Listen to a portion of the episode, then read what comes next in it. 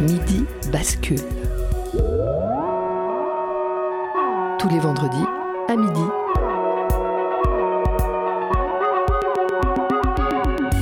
Si vous nous entendez, c'est qu'il est 11h à bord de la Station spatiale internationale, 8h sur les îles du Salut en Guyane française et midi dans le studio radio du Théâtre Forum Mérin.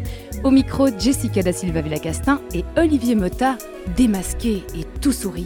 Youhou À la régie, Alexis Raphaëloff et midi bascule.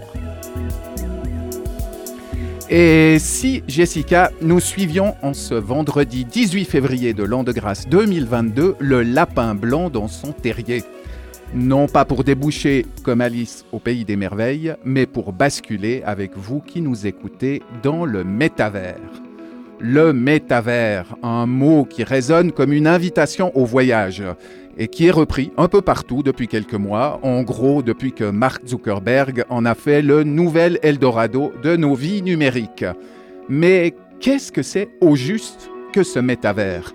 Le métavers, c'est quoi? C'est où? Et est-ce que ce beau rêve pour certains ou ce cauchemar pour d'autres a une existence concrète à l'heure où nous parlons? Quel impact ce biotope va-t-il avoir sur notre quotidien, sur nos valeurs, sur la création artistique et sur la réception des œuvres d'art? Voilà quelques-unes des questions que nous allons aborder avec nos invités. Imagine, Jessica, que je suis Morpheus dans Matrix. Choisis la pilule bleue et tout s'arrête. Après, tu pourras faire de beaux rêves et penser ce que tu veux. Choisis la pilule rouge, tu restes au pays des merveilles. Et on descend avec le lapin blanc au fond du gouffre. Alors, quelle pilule? Ok Olivier, va pour la rouge, hein. mais pour plonger, où d'abord hein? Moi je crois qu'il serait quand même utile de préciser ce qu'on entend par métavers. Je suis pas prête à suivre n'importe quel lapin dans n'importe quel terrier. Ouais, tu as raison. Euh, c'est assez simple en première approximation. Le métavers, c'est un, peu, un peu comme un mot valise. La contraction de méta, qui signifie au-delà ou à côté de, et du mot univers. C'est donc un monde au-delà du monde, un monde virtuel, immersif, persistant et collaboratif. À l'heure où l'on fait tomber les masques, certains s'apprêtent avec enthousiasme à saisir des casques lunettes pour s'adonner à du sport en plein air, rencontrer à distance, assister à des concerts, s'essayer autrement à travers un avatar. Pour explorer ces nouveaux espaces virtuels, appendices de notre réalité, nous parlerons avec la docteure en socio-anthropologie Fanny Paris depuis Paris. Nous accueillerons également Marc Atala, directeur de la Maison d'ailleurs, musée dédié à la science-fiction depuis Yverdon-les-Bains. Paris, Genève, Yverdon-les-Bains et dans notre studio radio mérinois, nos chroniques heureuses sont en chair, en os, en température, en souffle. José Lilo et Marie-Ève Musy, mais que vous êtes beaux Bonjour, bonjour. Bonjour, que de mais vous flatterie. aussi. Tout ça parce qu'il n'y a pas de masque, il a fallu se maquiller, oh là là. C'est en connaissant mieux nos états intérieurs qu'on atteindra la sagesse. Chaque semaine, Marie-Ève Musy aborde une émotion. Ce vendredi, il est question de réticence. J'ai pas mal hésité sur le sujet de ma chronique. Normalement, je reçois le thème de l'émission et le sentiment dont je vais parler m'apparaît tel une illumination. Là, ce ne fut pas le cas. C'était laborieux et plutôt gênant. L'automne dernier, quand Facebook a changé de nom, j'ai voulu comprendre ce qu'était le métavers en lisant un article. C'était tellement chiant, j'ai décroché après trois phrases. Puis, mon cerveau a prétendu que ce truc n'existait pas. Il s'est dit, ça va passer tout seul et disparaître. Il avait déjà eu ce comportement avec la mauvaise aération de ma salle de bain. L'humidité s'est manifestée pour la première fois il y a cinq ans par une fine craquelure dans le mur. J'ai rien fait, les fissures se sont multipliées, et depuis un mois, je retrouve chaque matin des pans entiers de peinture dans ma baignoire. Hmm. La technique de l'autruche n'a pas marché avec le monde virtuel non plus, puisque le sujet a débarqué en séance de rédaction. Ce que les gens disaient autour de la table me semblait être du chinois. Puis aux lettres NFT, je me suis dit qu'il était temps de voir la réalité en face et me renseigner. Qui sait Peut-être que mon a priori était injustifié. Manger des insectes au début, je n'étais pas sûre. Et quand j'ai essayé, je me suis rendu compte que c'était aussi croustillant qu'une chips et salé juste comme il fallait. oui, oui, vous devriez essayer. Je me suis donc euh, farci un magazine entier consacré à ce truc numérique. C'était encore pire que ce que je pensais. La première émotion qui m'est venue à l'esprit a été le dégoût. Mais en y réfléchissant, c'était donner trop d'importance à la chose, et je ne voulais pas. J'étais perplexe devant cet engouement pour du rien. Que faire devant une nouveauté embarrassante? Le métavers vient d'être créé, il y a déjà eu des cas de harcèlement sexuel, permettez-moi de douter. Certaines personnes ont apparemment créé leur avatar en pensant que le nom de la plateforme signifiait métaverge dans ma main. C'est mon premier jeu de mots 2022. Je ne sais pas si j'en referai. Le doute. On se penchera une autre fois sur son aspect incertitude. Tout de suite, on se concentre sur son côté réticence. J'ai bien envie de faire l'apologie de cette attitude. Aujourd'hui, il faut avoir un avis sur tout et prendre des décisions aussi vite que possible. Ça me stresse Si moi, je préférais mettre une réserve, investir ma thune dans un casque VR et dans une fausse maison où j'accueillerais des amis fictifs hmm, Laissez-moi réfléchir. Chaque fois que j'arrive pas à prendre une décision rapidement, c'est votre dernier mot. La pression de notre société me fait culpabiliser. C'est dingue. C'est votre dernier mot. Je, je sais pas. Enfin, c'est-à-dire que j'aimerais bien ne pas devoir prendre euh, une décision. Là, tout de suite. Hein. C'est votre dernier mot. Je, je crois pas. Je, je préfère ne pas me prononcer. C'est votre dernier mot. Laissez-moi tranquille.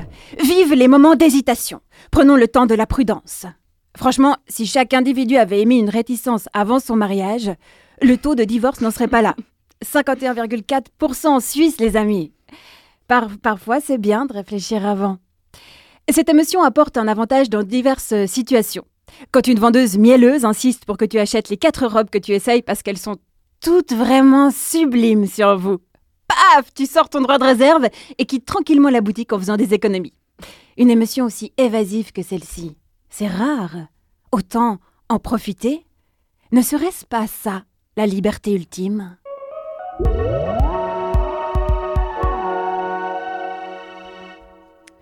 Ah, la réticence. En tout cas, ce qui est sûr, c'est que Marie-Ève, loin d'adhérer directement à ce métavers, finalement a ressenti des sentiments qui finalement euh, sont très humains. Comme quoi le métavers euh, est très réel. Et, pour, ce qui est, pour ce qui est du jeu de mots, euh, le premier de 2022, alors il est collector. Moi, je, je valide absolument.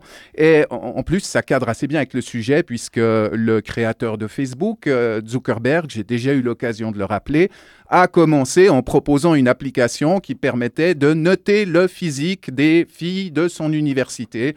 Donc, euh, métaverge dans ma main, c'est plutôt bien vu. Oui, oui, c'est juste. Je, je referai d'autres, Olivier, t'inquiète. Ah. Et si nous appréhendions le métavers à travers le prisme d'une approche scientifique où l'être humain et ses interactions en groupe sont le sujet? Notre invitée est docteur en socio-anthropologie à la Sorbonne, chercheuse associée à l'Université de Lausanne, anthropologue industrielle et journaliste. Fanny Paris est avec nous depuis Paris. Bienvenue. Merci beaucoup. D'entrée, est-ce qu'on se pose la bonne question si l'on dit le métavers existe-t-il? Alors instinctivement, et aujourd'hui, on ne peut pas parler d'un métaverse, mais de métaverses, une pluralité euh, d'univers euh, immersifs qui se présentent comme des extensions du réel. Euh, et d'un point de vue anthropologique, il va exister du moment où des individus, des groupes sociaux ou une communauté va donner du sens et va mettre des mots dessus pour décrire cette réalité qui va exister à travers le discours qu'en ont des individus. Et justement, jusqu'à quel point on a le choix individuellement et socialement de prendre part à cet univers, à un certain point et à un, moment donné? Les métavers sont perçus aujourd'hui comme une extension de la vie réelle et une hybridation euh, de nos actions quotidiennes entre ce qui va se passer dans la vie réelle, maintenant dans la vie digitale, c'est-à-dire sur les réseaux sociaux, euh, sur des sites de e-commerce, etc et maintenant euh, dans, un monde virtuel qui permet pas forcément de créer un nouveau monde, mais par contre de donner, comme je viens de le dire, un champ des possibles supplémentaire à un individu. En termes de liberté, dans l'absolu, euh, aucune personne n'est obligée euh, de prendre part, de croire en ces métaverses. Par contre, euh, si l'utopie numérique euh, portée depuis les débuts euh, d'Internet se poursuit avec ces fameux métavers, eh ben, il y a un moment donné, ça va prendre de plus en plus de place dans nos quotidiens, dans nos modes de vie et vouloir, ne pas vouloir aller dans des métavers, tout simplement prendre le parti de ne pas y croire, eh ben ça va créer de la distance, créer une certaine exclusion et une nouvelle polarisation de nos sociétés entre euh, des individus qui ont cette extension de la de la réalité dans ce monde virtuel et les autres qui vont se contenter de la vie réelle et de la vie digitale. Donc pour répondre à votre question, d'un côté, on a cette liberté d'y croire et d'y aller, d'un autre côté, si on veut s'inscrire dans une euh, logique euh, sociale, d'interaction et de vie quotidienne, et eh ben peut-être euh, qu'à moyen ou à long terme, on n'aura plus forcément la liberté de refuser le métavers si on veut euh, travailler, aller à un concert, mhm. rencontrer des amis et un petit peu bah, faire ce qu'on faisait avant dans la vie réelle. Alors Fanny Paris, il y a aussi la question de l'avatar, hein, cet autre soi virtuel qui peut se traduire par une représentation graphique de nous-mêmes plus ou moins juste, on va dire, mais qui peut aussi être un animal. Alors, sommes-nous prêts, en tant qu'être humain, à être deux entités à la fois? Alors, euh, les deux entités à la fois, on l'est déjà, euh, on l'est déjà depuis quelques années, notamment avec les réseaux sociaux, notre photo de profil, notre pseudonyme et euh, l'attitude que l'on va avoir sur les réseaux sociaux est parfois différente que celle que l'on va avoir dans la vraie vie. Donc, les avatars sont déjà présents, c'est le premier élément de réponse. Le deuxième élément, c'est que dans une société où nos identités sont de plus en plus euh, fragmentées, où chaque personne peut être un petit peu qui il a envie d'être en fonction euh, euh, des choix de vie qu'il va avoir, des marques qu'il va porter, ses passants, et eh ben ces avatars peuvent être une continuation et une manière de stipuler au monde quelle personne on a envie d'être, une sorte de synthèse de toutes ces identités qui constituent euh, chaque individu dans nos sociétés occidentales. Et puis, si on a une grille de lecture un petit peu plus anthropologique, dans plein de, dans plein de cultures, on a des animaux totems, on a des petits génies qui permettent à la fois d'accompagner les, individus, c'est l'enfant intérieur que l'on a en soi, c'est son double gentil ou maléfique et ça peut même être une manière d'appartenir à un clan, à un groupe et ça va permettre de stipuler aux autres quelle est notre croyance, quel est notre mode de vie et même quelle est notre place dans la société. Donc j'ai envie de dire que pour le moment l'avatar on est prêt. Euh, l'avatar existe déjà, il est omniprésent, sauf qu'on ne faisait pas attention à lui parce qu'on a appris à vivre avec lui qui est en train de changer, euh, c'est que si on a une démocratisation des métaverses, les avatars devraient soit être considérés comme euh, le double, une alternative à l'identité de l'individu, ou à l'inverse, euh, une chimère qui permettra à la fois d'héberger les imaginaires, les aspirations de chaque individu et cette somme des identités qui sont de plus en plus fragmentées. Et on parle d'un avatar et non pas de plusieurs. Après, tout peut être possible. Il peut y avoir autant d'avatars pour une personne que différents métaverses, parce qu'on parle souvent du métaverse, mais pour le moment, on a plein d'initiatives qui sont en train de voir le jour et on peut imaginer qu'en fonction euh, du métaverse dans lequel un individu ira, donc peut-être un métaverse professionnel, un autre qui sera davantage ludique, un autre pour faire du shopping, eh ben, on pourrait avoir différents avatars comme euh, multiplication euh, d'entités. Donc. Exactement. Et quelle Ou alors la place... on va avoir une identité qui va correspondre euh, à l'activité menée. Quelle est la place pour la création, les arts vivants dans ce métavers? Et j'ai envie de poser cette question dans l'idée de, de se dire est-ce que c'est complémentaire ou est-ce que c'est une simple translation de la réalité? Au final, qui sert qui? Alors pour le moment, les métavers, tels qu'ils sont présentés et imaginés, euh, sont une transposition euh, de la vie réelle, une extension du quotidien dans ces mondes virtuels. En tant que tel, le métaverse ou les métaverses peuvent être entendus comme des espaces de création parce qu'ils participent à structurer notre imaginaire. Dans chaque culture, à chaque époque, euh, les individus ont toujours eu besoin d'imaginer des histoires, des mondes de l'au-delà, des mondes sur d'autres planètes qui permettaient d'ouvrir le champ des possibles. Et là, avec la technologie, c'est devenu possible. Donc en fait, il faut plus le voir euh, comme le fait que notre société change, on a des nouveaux outils, on a des nouvelles ressources qui nous permettent de faire exister nos rêves. Et en ce sens, les métavers sont une première création artistique en tant que telle. Ensuite, à l'intérieur euh, de ces métavers, vu qu'on mène un certain nombre d'activités, il y a des défilés de mode, euh, il y a des activités sportives, on pourrait aller même beaucoup plus loin et de se dire que ben ce qui existe dans la vie physique aura la même valeur artistique sauf qu'elle sera dématérialisée. Mais dans une société de la matérialité euh, comme on a l'habitude euh, de le concevoir, c'est compliqué euh, de se dire que quelque chose qui n'est pas tangible peut être considéré comme de l'art, mais tout ce qui se passe dans la vraie vie peut également être considéré de la même chose, de la même manière, pardon, dans ces univers virtuels. Dans une interview pour Libération, vous avez vous-même posé cette question. Que va-t-on faire de la métavers? Et moi, je vous pose cette question. Que pourrait être le métavers autrement? Comment est-ce qu'on va résister dans le métavers? Alors, est-ce qu'il faut résister dans le métavers ou est-ce qu'il faut commencer la résistance dès à présent pour avoir un métavers ou des métaverses?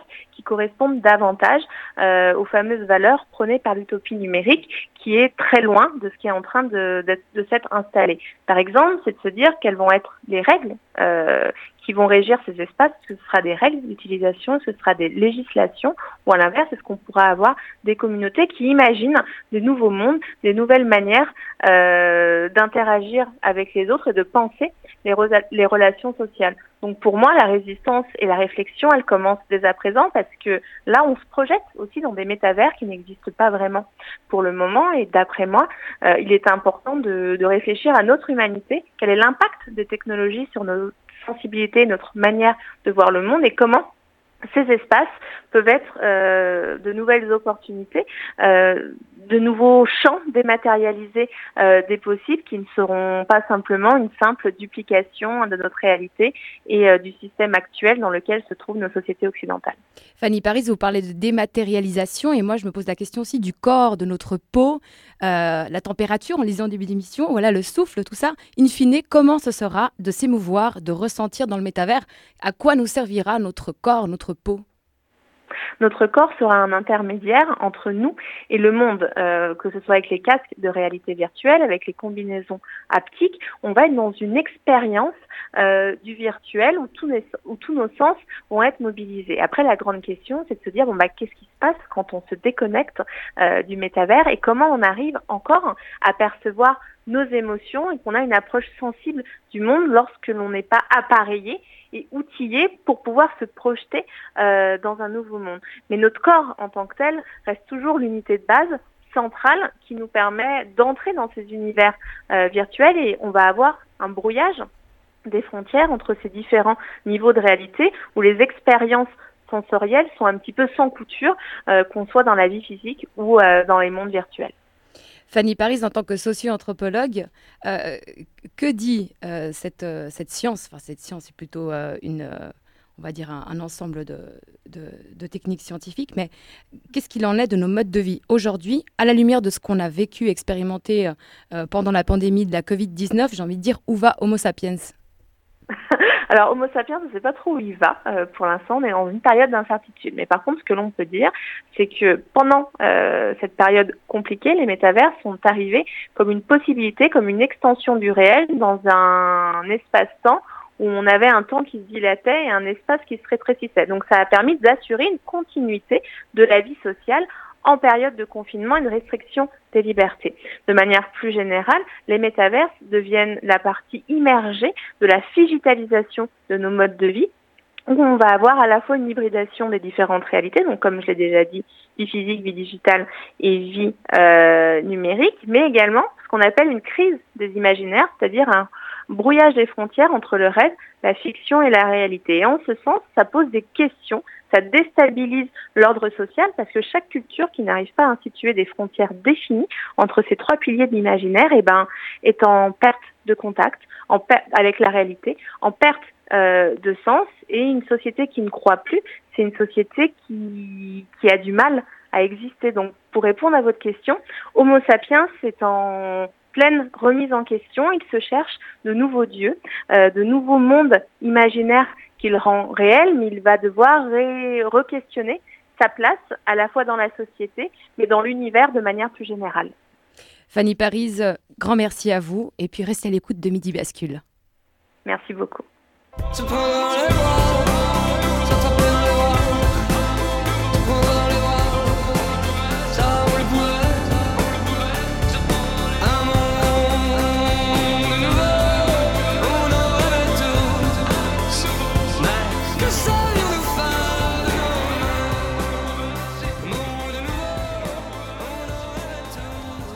C'était Monde Nouveau de Feu Chatterton, tiré de leur album de 2021, Palais d'argile.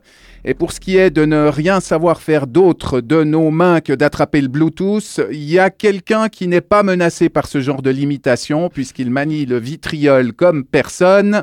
Je veux parler de notre chroniqueur José Lilo. Salut José, alors, bienvenue dans la matrice ou pas? Alors, euh, je, ça va pas être trop au vitriol, là. Je vais, me faire le passeur euh, d'un ouvrage que j'ai lu euh, qui m'a profondément modifié. Alors, une fois n'est pas coutume, étant donné la thématique de cette émission, il m'a semblé donc qu'il était absolument capital de dire le contexte économique, politique et technologique dans lequel le métavers se déployait. Celui de la surveillance numérique totale. Pas un clic, pas une interaction numérique qui ne soit aussitôt comptabilisée, analysée, stockée, vendue à des entreprises et organismes clients. C'est le monde terrifiant auquel nous sommes parvenus. C'est ce monde dont fait état Soalin Zuboff dans son monumental essai L'âge du capitalisme de surveillance.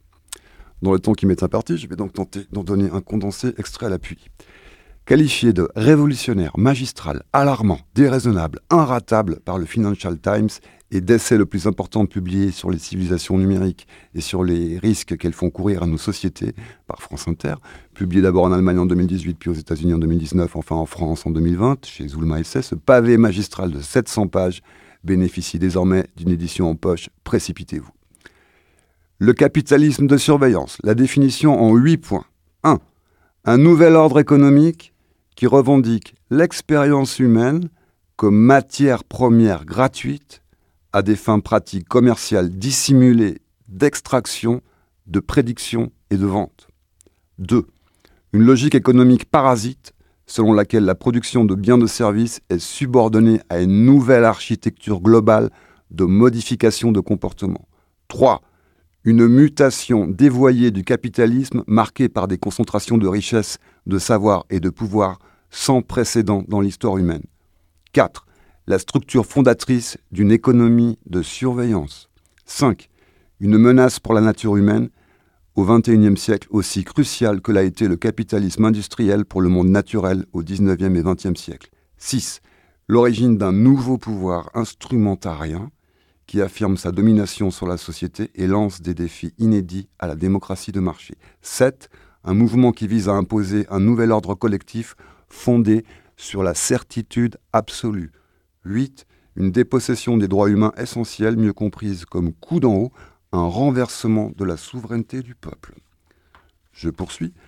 L'économie de la surveillance est devenue l'expression dominante du capitalisme dans l'ère numérique.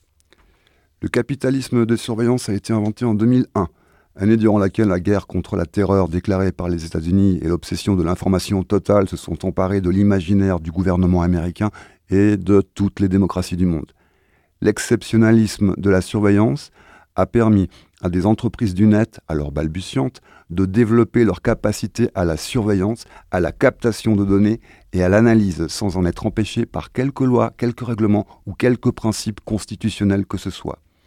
En 2013, le directeur du renseignement de la CIA livrait cet aveu, cet aveu stupéfiant. Nous sommes quasiment en mesure d'informatiser toutes les informations générées par les êtres humains. Il n'a par ailleurs aucun scrupule à reconnaître la dette de la CIA envers ses pratiques sans précédent. Google, qui fournit des masses de choses, Facebook, 35% de la production mondiale de photographie numérique, YouTube, le seul au monde qui atteigne et dépasse l'hexaoctet, Twitter, 4500 tweets par seconde, et les entreprises de télécommunications, tous ces SMS, ces coups de fil sur les portables. Vous êtes une plateforme ambulante de capteurs, déclarait le directeur du renseignement de la CIA. Sur quoi Sochalin Zuboff prévient. Nous avançons nus dans le siècle numérique sans les institutions, sans les chartes de droit, les cadres juridiques, les paradigmes réglementaires et les formes de gouvernance nécessaires à la création d'un futur numérique compatible avec la démocratie. Le capitalisme de surveillance annexe l'expérience humaine aux dynamiques de marché de sorte qu'elle renaît en tant que comportement. Le capitalisme de surveillance revendique unilatéralement l'expérience humaine comme matière première gratuite destinée à être traduite en données comportementales. Bien que certaines de ces données soient utilisées pour améliorer les produits de service, le reste est déclaré comme un surplus comportemental propriétaire qui vient alimenter les chaînes de production avancées connues sous le nom d'intelligence artificielle pour être transformées en produits de prédiction qui anticipent ce que vous allez faire maintenant, bientôt, plus tard. Enfin, ces produits de prédiction sont négociés sur un nouveau marché, celui des prédictions comportementales, qu'elle appelle le marché des comportements futurs. Les processus automatisés non seulement connaissent notre comportement, mais le façonnent aussi à grande échelle. Les véritables clients du capitalisme de surveillance sont les entreprises qui achètent les comportements futurs sur ces marchés. Le capitalisme de surveillance, c'est tout de nous, alors que ces opérations sont conçues pour que nous n'en sachions rien. C'est Google qui a vu dans les détritus de ses interactions avec ses utilisateurs de la poussière d'or et a pris la peine de les collecter. Google exploite les informations qui sont un sous-produit des interventions de l'utilisateur ou des traces numériques, sous-produits automatiquement recyclés pour améliorer le service ou créer un produit entièrement nouveau. Les dirigeants de Google aiment clamer leur pureté en matière de confidentialité car ils ne vendent pas leur euh, matière première. Par contre, l'entreprise vend les prédictions qu'elle peut seulement fabriquer à partir de sa réserve de surplus comportemental unique au monde. Plus le produit est prédictif, plus le risque couru est bas et plus le volume des ventes est important. Les produits de prédiction sont vendus sur un nouveau genre de marché qui négocie exclusivement des comportements futurs. Tout acteur ayant intérêt à acheter des informations probabilistes à propos de notre comportement et ou à influencer les futurs comportements peut payer pour jouer dans des marchés où les données comportementales des individus, des groupes ou des organismes sont énoncées et vendues. La nature du pouvoir exercé par le capitalisme de surveillance pour contrôler les individus et la société ne se compare à rien dans notre répertoire historique. Et il y en a comme ça pendant 700 pages. Mais sous ce constat terrifiant, c'est un appel à la résistance, à une régulation par les lois, qui doivent être soutenues par les pouvoirs publics et les peuples, ce qui ne peut être possible que par une compréhension des faits et de leur implication. Voilà pourquoi la lecture de L'âge du capitalisme de surveillance est essentiel.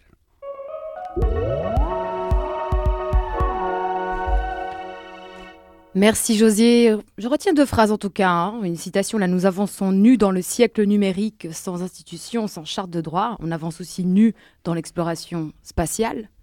Et pourtant, elle est déjà bien entamée. Et puis parmi ces règles, la définition en huit points du capitalisme pardon, de surveillance, ou euh, le septième point, un mouvement qui vise à imposer un nouvel ordre collectif fondé sur la certitude absolue. Mais moi, j'ai envie de dire, pour un peu transposer cette phrase à notre émission, une émission qui vise à proposer une nouvelle, une nouvelle euh, émission collective qui est fondée sur non pas la certitude absolue, mais sur l'incertitude absolue. Oui, oui, c'est très bien, mais on peut être incertain dans un monde où le pouvoir est, certain et réussit à façonner les comportements. Ça, ne sert à rien d'être incertain. Enfin, je veux dire, c'est joli, mais c'est presque romantique. C'est-à-dire que là, quand même, je sais pas, c'est vraiment grave. Hein. Tout ça a lieu depuis un moment. Hein. Ce bouquin analyse, euh, ça fait sur une période de 10 ou 15 ans. Il y a, tout est détaillé historiquement. Euh, il est publié en 2018, on est en 2022, 4 ans avance. on ne se rend pas compte. Euh, moi, je, vois des fois dans la presse, oui, il faut, il faut réglementer, sinon on va vers un monde terrible. On y est. On y est, c'est pas sinon on y va, on y est. C'est-à-dire, moi j'ai viré mes applications de, mon smartphone, j'ai réduit mon temps sur le net, tout ce qu'on fait de, digital, de numérique, est traduit, euh, est, une matière première qui, devient ensuite euh, prédictive et façonne des produits qui sont reproposés, etc. Absolument toutes les interactions. Et le métavers va être encore une amplification de, cette chose-là. Ce, monde est, en effet euh, déjà là. repartons sur cette idée de, métavers hein, comme quelque chose qui, est en train d'advenir, euh, qui est en germe, euh, qui n'est pas, qui n'est pas encore tout à fait là. Euh, et du coup, bah, c'est un, c'est un thème sur lequel on, aurait, on aurait envie de lancer un spécialiste de la science-fiction. et ça tombe bien puisque nous allons accueillir Marc Atala, qui est l'un des spécialistes francophones de la science-fiction, qui a à la fois un pied dans le monde académique et un pied dans la cité. Il est chercheur et maître d'enseignement et de recherche à l'Université de Lausanne et également, depuis plus de dix ans, le directeur de la Maison d'ailleurs à Yverdon, le musée de la science-fiction, de l'utopie et des voyages extraordinaires. Il est aussi directeur du Numeric Games Festival, un événement qui célèbre l'art numérique sous toutes ses formes. Marc Atala, bonjour. Bonjour. Euh, j'ai envie de vous demander pour, euh, pour commencer, euh, un, peu comme, comme on l'a fait avec Fanny Paris, le, le, métavers, d'après vous, est-ce qu'il existe à l'heure actuelle? Est-ce qu'on peut en parler comme quelque chose d'existant? Et puis, est-ce que, est -ce que vous, vous auriez une définition personnel du métavers? Bon, déjà, est-ce qu'on en est-ce que c'est quelque chose d'existant vu qu'on en parle aujourd'hui? Et je crois qu'il n'y a pas que nous qui en parlons. Bah oui, il existe. Après, la question c'est quelle est la la, la, la force, disons, de, de, de, de ce métaverse, sa capacité à pouvoir intéresser des utilisateurs. Après, l'idée de, de, pouvoir, en fait, et ça va rejoindre avec la définition, on va dire, un peu triviale du métavers, c'est cette idée d'ajouter, hein, le méta, c'est-à-dire au-dessus, au-delà, ajouter à l'univers connu, donc l'univers réel dans lequel on évolue quotidiennement, un autre univers. Euh, euh, euh, pas seulement un univers des idées ou un univers spirituel comme dans les traditions classiques, mais un univers, on va dire, dans lequel on peut se balader, opérer des transactions, rencontrer des gens, euh, euh, et en particulier via ce, monde numérique dans lequel on évolue depuis quand même pas mal de décennies maintenant, c'est-à-dire un univers virtuel. Autrement dit, le métavers, c'est la capacité à générer, au-delà de l'univers connu, empirique, un univers virtuel dans lequel on pourrait avoir un ensemble d'opérations qui auront lieu euh, selon les concepteurs. Il s'avère qu'il y a déjà eu des métavers, si c'est qu'on les appelait pas comme ça, là on est presque dans une sorte de branding avec le nom de métavers. Euh, Rappelez-vous de Second Life, le jeu vidéo de 2003 dans lequel vous pouviez construire des parcelles, des maisons, et donc accumuler quelque part un ensemble d'heures pour pouvoir générer votre petit univers à vous, à vous.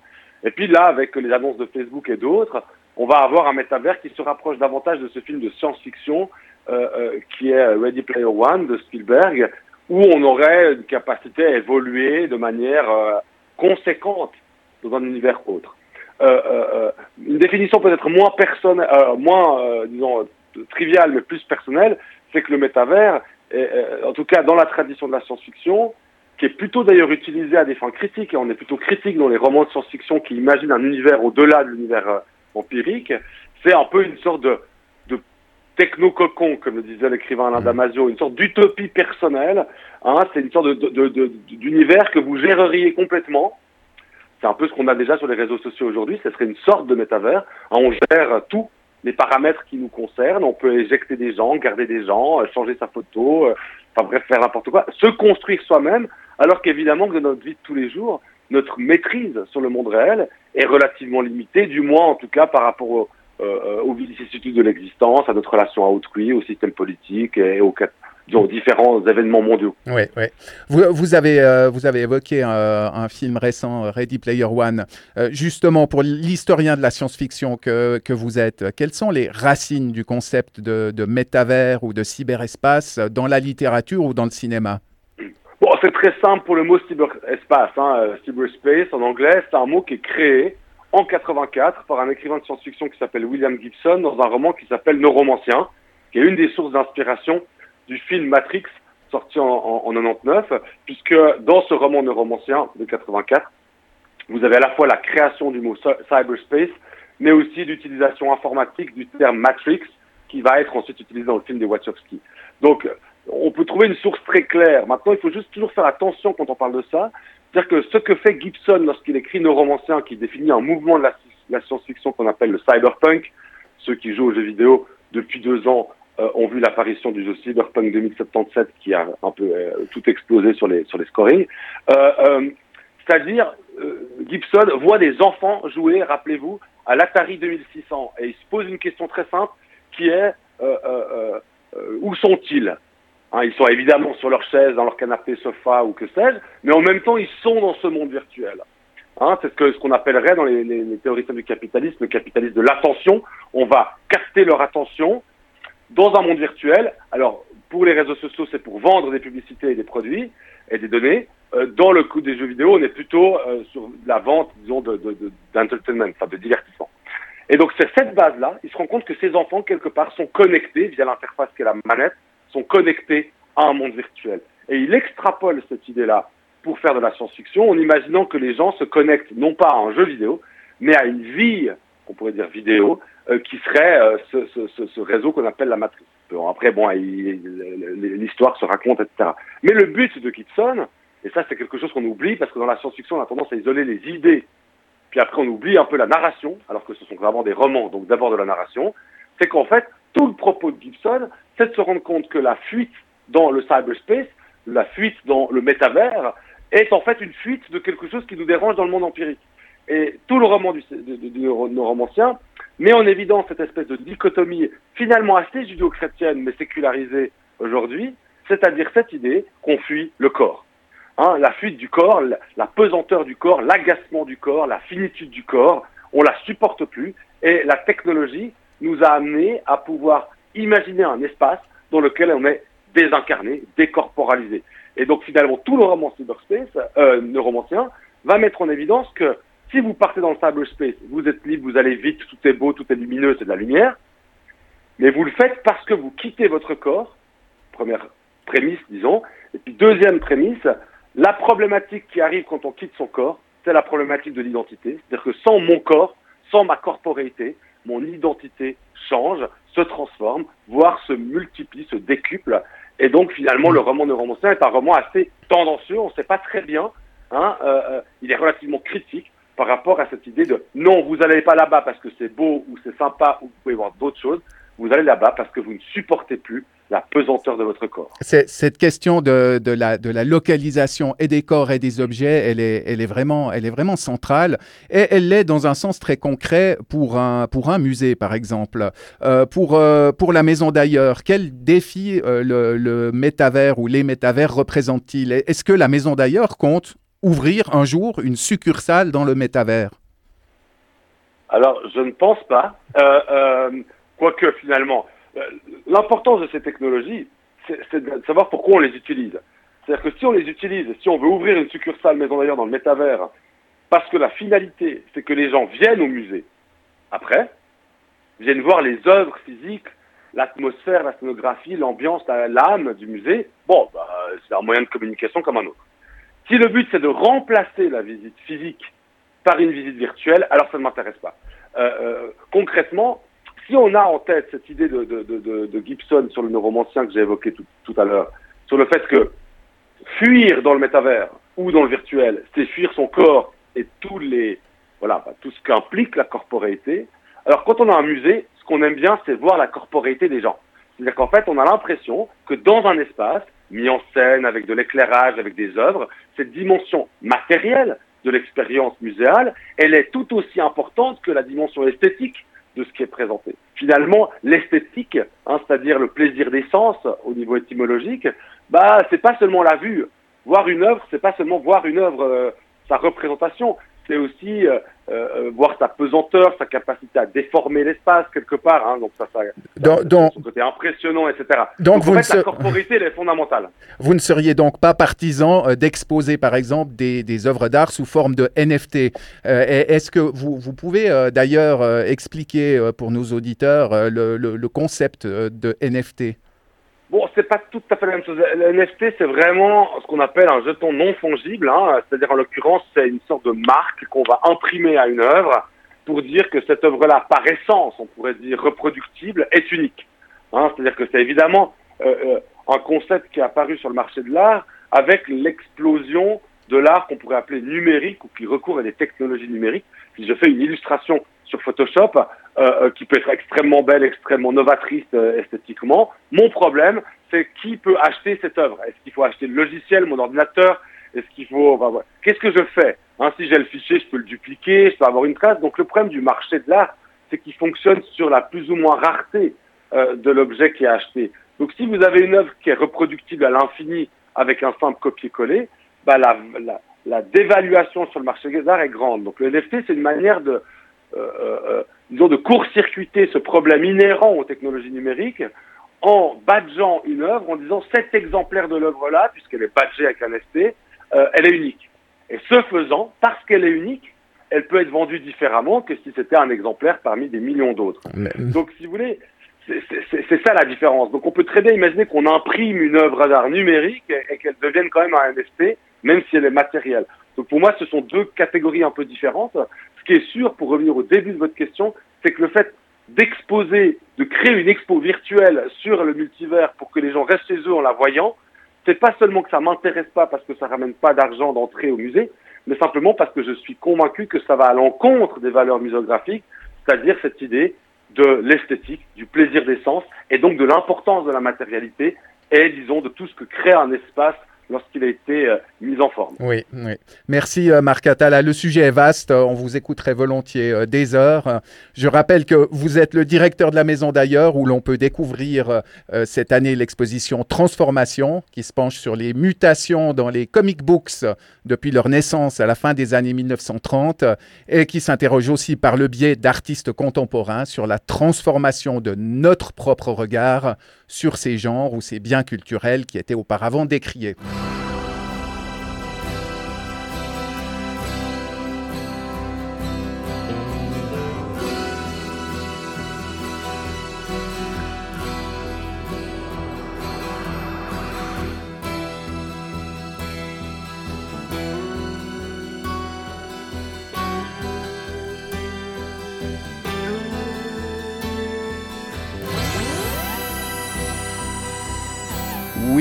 Que les fans de Pink Floyd nous pardonnent. Ça ne se fait pas de couper l'un de leurs morceaux. Là, c'était Welcome to the Machine, une pépite extraite de Wish You Were Here, un album visionnaire de 1975.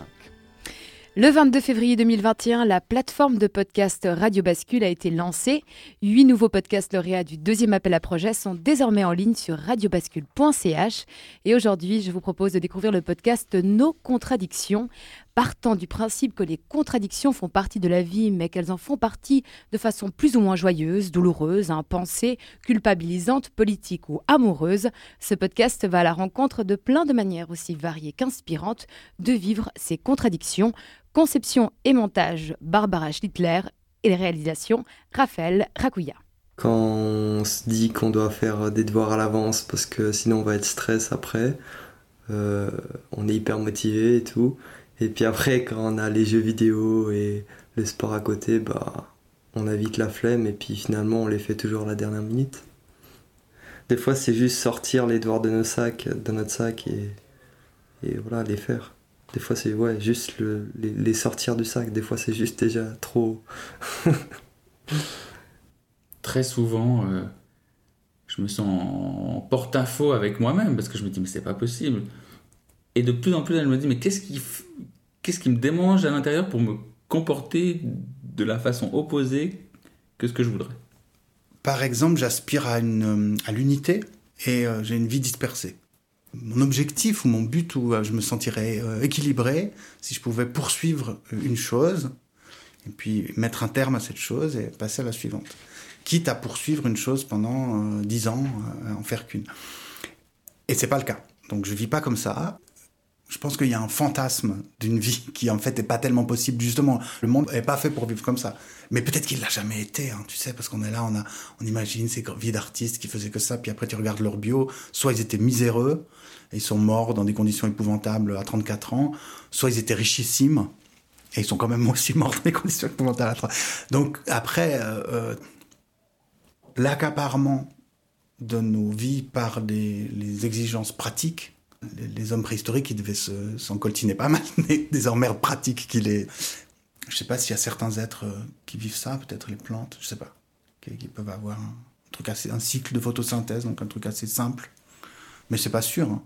Je les regarde pas assez, je pense, pour me rendre compte. Euh, elles poussent dans toutes les directions ici. Donc je sais pas. Je sais pas.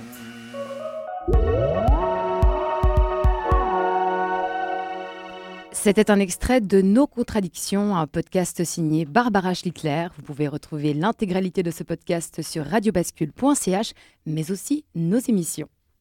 Et pour clore ce voyage euh, trop rapide, forcément trop rapide dans le métavers, euh, on vous propose maintenant un rappel des origines du concept de cyberespace et une ébauche de résistance possible face aux prétentions hégémoniques des GAFAM, les grandes entreprises qui dominent Internet aujourd'hui. Tout d'abord, José, est-ce que tu voudrais bien nous lire le court extrait que voici? La matrice tire son origine des jeux d'arcade, dit la voix off, des premiers programmes graphiques et des expériences militaires sur les prises crâniennes. Sur le Sony, une guerre cosmique en deux dimensions disparut derrière une forêt de fougères calculées pour démontrer les possibilités spatiales des spirales logarithmiques. Puis défilèrent des images militaires d'un bleu froid, animaux de laboratoire branchés sur des appareils de test, casques reliés à des commandes de tir de tanks ou d'avions de chasse. Le cyberspace, une hallucination consensuelle ressentie au quotidien dans le monde par des milliards de techniciens autorisés, par des enfants y découvrant des concepts mathématiques. Une représentation graphique des données extraites des mémoires de tous les ordinateurs du système humain. Une impensable complexité, des traits lumineux alignés dans le non-espace de l'esprit, des amas et des constellations d'informations, tels les éclairages d'une ville qui s'éloigne. C'est quoi ça? demanda Molly avant qu'il ne martèle le bouton de la télécommande. Une émission pour enfants, un flot d'images discontinues, un programme, un autre. Il s'agit d'un passage tiré du roman Neuromancien que Marc Atala euh, vient, de, vient de citer, euh, roman de William Gibson publié en 84. Et Gibson qui a été l'un des premiers, si ce n'est le premier, à avoir popularisé ce concept de cyberespace qu'il décrit comme une hallucination consensuelle. Et ça, c'est vraiment une image qui a irrigué l'imaginaire de quantité d'écrivains. Reste à savoir si le métavers qu'on nous prépare reposera vraiment sur le consensus et le consentement. Euh, est-ce qu'un tel métavers tel qu'on a pu le décrire, euh, l'ébaucher aujourd'hui, euh, vous seriez prêt à y consentir José, Marie-Ève? Alors moi, ce qui est sûr, c'est que je suis pas prête à fuir euh, mon corps, comme euh, Marc Attala en parlait euh, tout à l'heure. non, moi j'aime trop mon corps. il a besoin d'exercice, de soins, d'être nourri, de faire l'amour, d'être stimulé. Et, je crois que voilà, il faut qu'on aussi qu'on fasse attention à nos cinq sens. Et psychologiquement, j'aurais aussi pu faire une chronique sur la terreur, la colère ou la révolte. Voilà où j'en suis à la fin de cette émission. Oh, moi, j'ai grandi dans le jeu vidéo, donc euh, je suis pas effrayé sur le principe. Euh, par contre, euh, je crois assez peu à la capacité de résistance de, des individus que nous sommes. le pouvoir d'attraction est terrible et les effets sont, à mon avis, délétères déjà aujourd'hui. Donc, je trouve qu'une extension de ces effets délétères m'angoisse, à vrai dire. Je, ne crois pas que, je sais pas comment on fait pour le cerveau, comment il fait le cerveau. voilà. Et puis, sans compter le, contexte de, de nous sommes de la matière première euh, qui est analysée. Enfin voilà, c'est ça, il faut le penser. Je suis désolé de revenir dessus, mais ça se fait là-dessus, sans compter le, les ressources, euh, des, enfin les matières premières qui vont à manquer. Je sais pas, il y a quand même une espèce d'utopie là dans cette affaire-là. Il manque du papier, il n'y a pas de console là, on n'arrive pas les fabriquer. Je sais pas, ça me semble aussi abstrait là. Je sais pas la, résistance, euh, ça risque d'être coton, hein, effectivement. Euh, Et toi, Olivier? Parce qu'il me semble que tu aimais bien euh, être Morpheus de Matrix, non? Moi, je suis dans, dans, une posture d'attraction-répulsion euh, assez, assez banale finalement. Euh, et, ce que, ce que j'aime assez bien, c'est quand même pouvoir discerner des possibilités de, de résistance. Je vais d'ailleurs vous en proposer une, euh, une petite assez, assez rock'n'roll pour, pour terminer. Je vous plante le décor. On est en 2021. Roger Waters, l'un des membres historiques de Pink Floyd, dont on vient d'entendre euh, un morceau, euh, Roger Waters participe à une table ronde autour de Julian Assange et de la liberté d'expression. Et tout à coup, Waters fait une parenthèse. Il se met à agiter une feuille et il indique que c'est une offre qu'il a reçue le matin même de la part de Facebook. Zuckerberg lui demande de pouvoir utiliser la chanson Another Brick in the Wall Part 2 dans le cadre d'une pub pour Instagram. La réaction du rocker vaut son pesant de cacahuètes. It's a missive from Mark Zuckerberg to me, right? Arrived this morning with an offer of a huge, huge amount of money, and the answer is fuck you. No fucking way. It's a Missive From, c'est une lettre de Zuckerberg qui lui offre a huge amount of money, une somme d'argent colossale. Et la réponse de Waters, je crois qu'il n'y a pas besoin de traduction détaillée. Tout le monde, tout le monde l'aura comprise. Et je, trouve assez, assez sain et assez sympathique euh, ce, ce, type de réaction. Aujourd'hui, alors que beaucoup d'entreprises préparent le métavers en mettant la charrue des intérêts commerciaux avant les bœufs, euh, c'est assez réjouissant de rappeler, euh, même si c'est fait de façon un peu grossière là, que tout ne se menait pas et qu'il nous est toujours possible d'envoyer paître les marchands du temple. Si le métavers ne devait être qu'un gigantesque hypermarché débordant de pubs et de camelotes, on peut toujours lui faire un bras d'honneur. Édito numéro 2, Olivier Motta. Alors, un an après, justement, cet ouvrage, il y a eu la formation d'un groupe assez inattendu, Mister Bungle. Et puis, dans ce morceau, vous verrez un mélange entre euh, figure mythique et transhumanisme. C'était en 1999 avec de Bionic, Bionic pardon, Vapor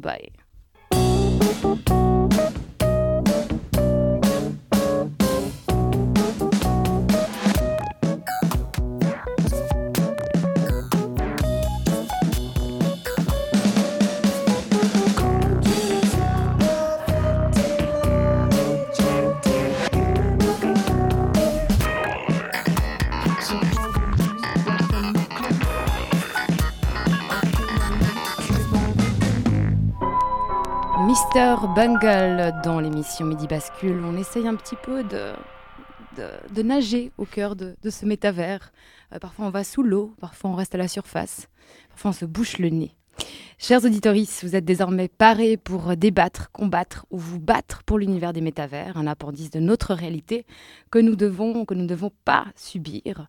Pour l'heure, redécouvrez le plaisir d'humer votre entourage démasqué, touchez, vivez cette 3D à la portée de vos doigts. C'est gratuit. Merci la vie. Et merci à nos invités, l'anthropologue Fanny Paris depuis Paris et Marc Atala, directeur de la maison d'ailleurs, à Yverdon-les-Bains. Merci à mon co-micro, Olivier Mota. Avec plaisir. Et à nos chroniqueuses, l'émotiologue Marie-Ève et le sombre éclairé José Lillo. Merci à Alexis Raphaëloff à la régie, à toute l'équipe de Radio Bascule en coulisses, à vous, auditoris sur Radio Vostok. C'était Midi Bascule.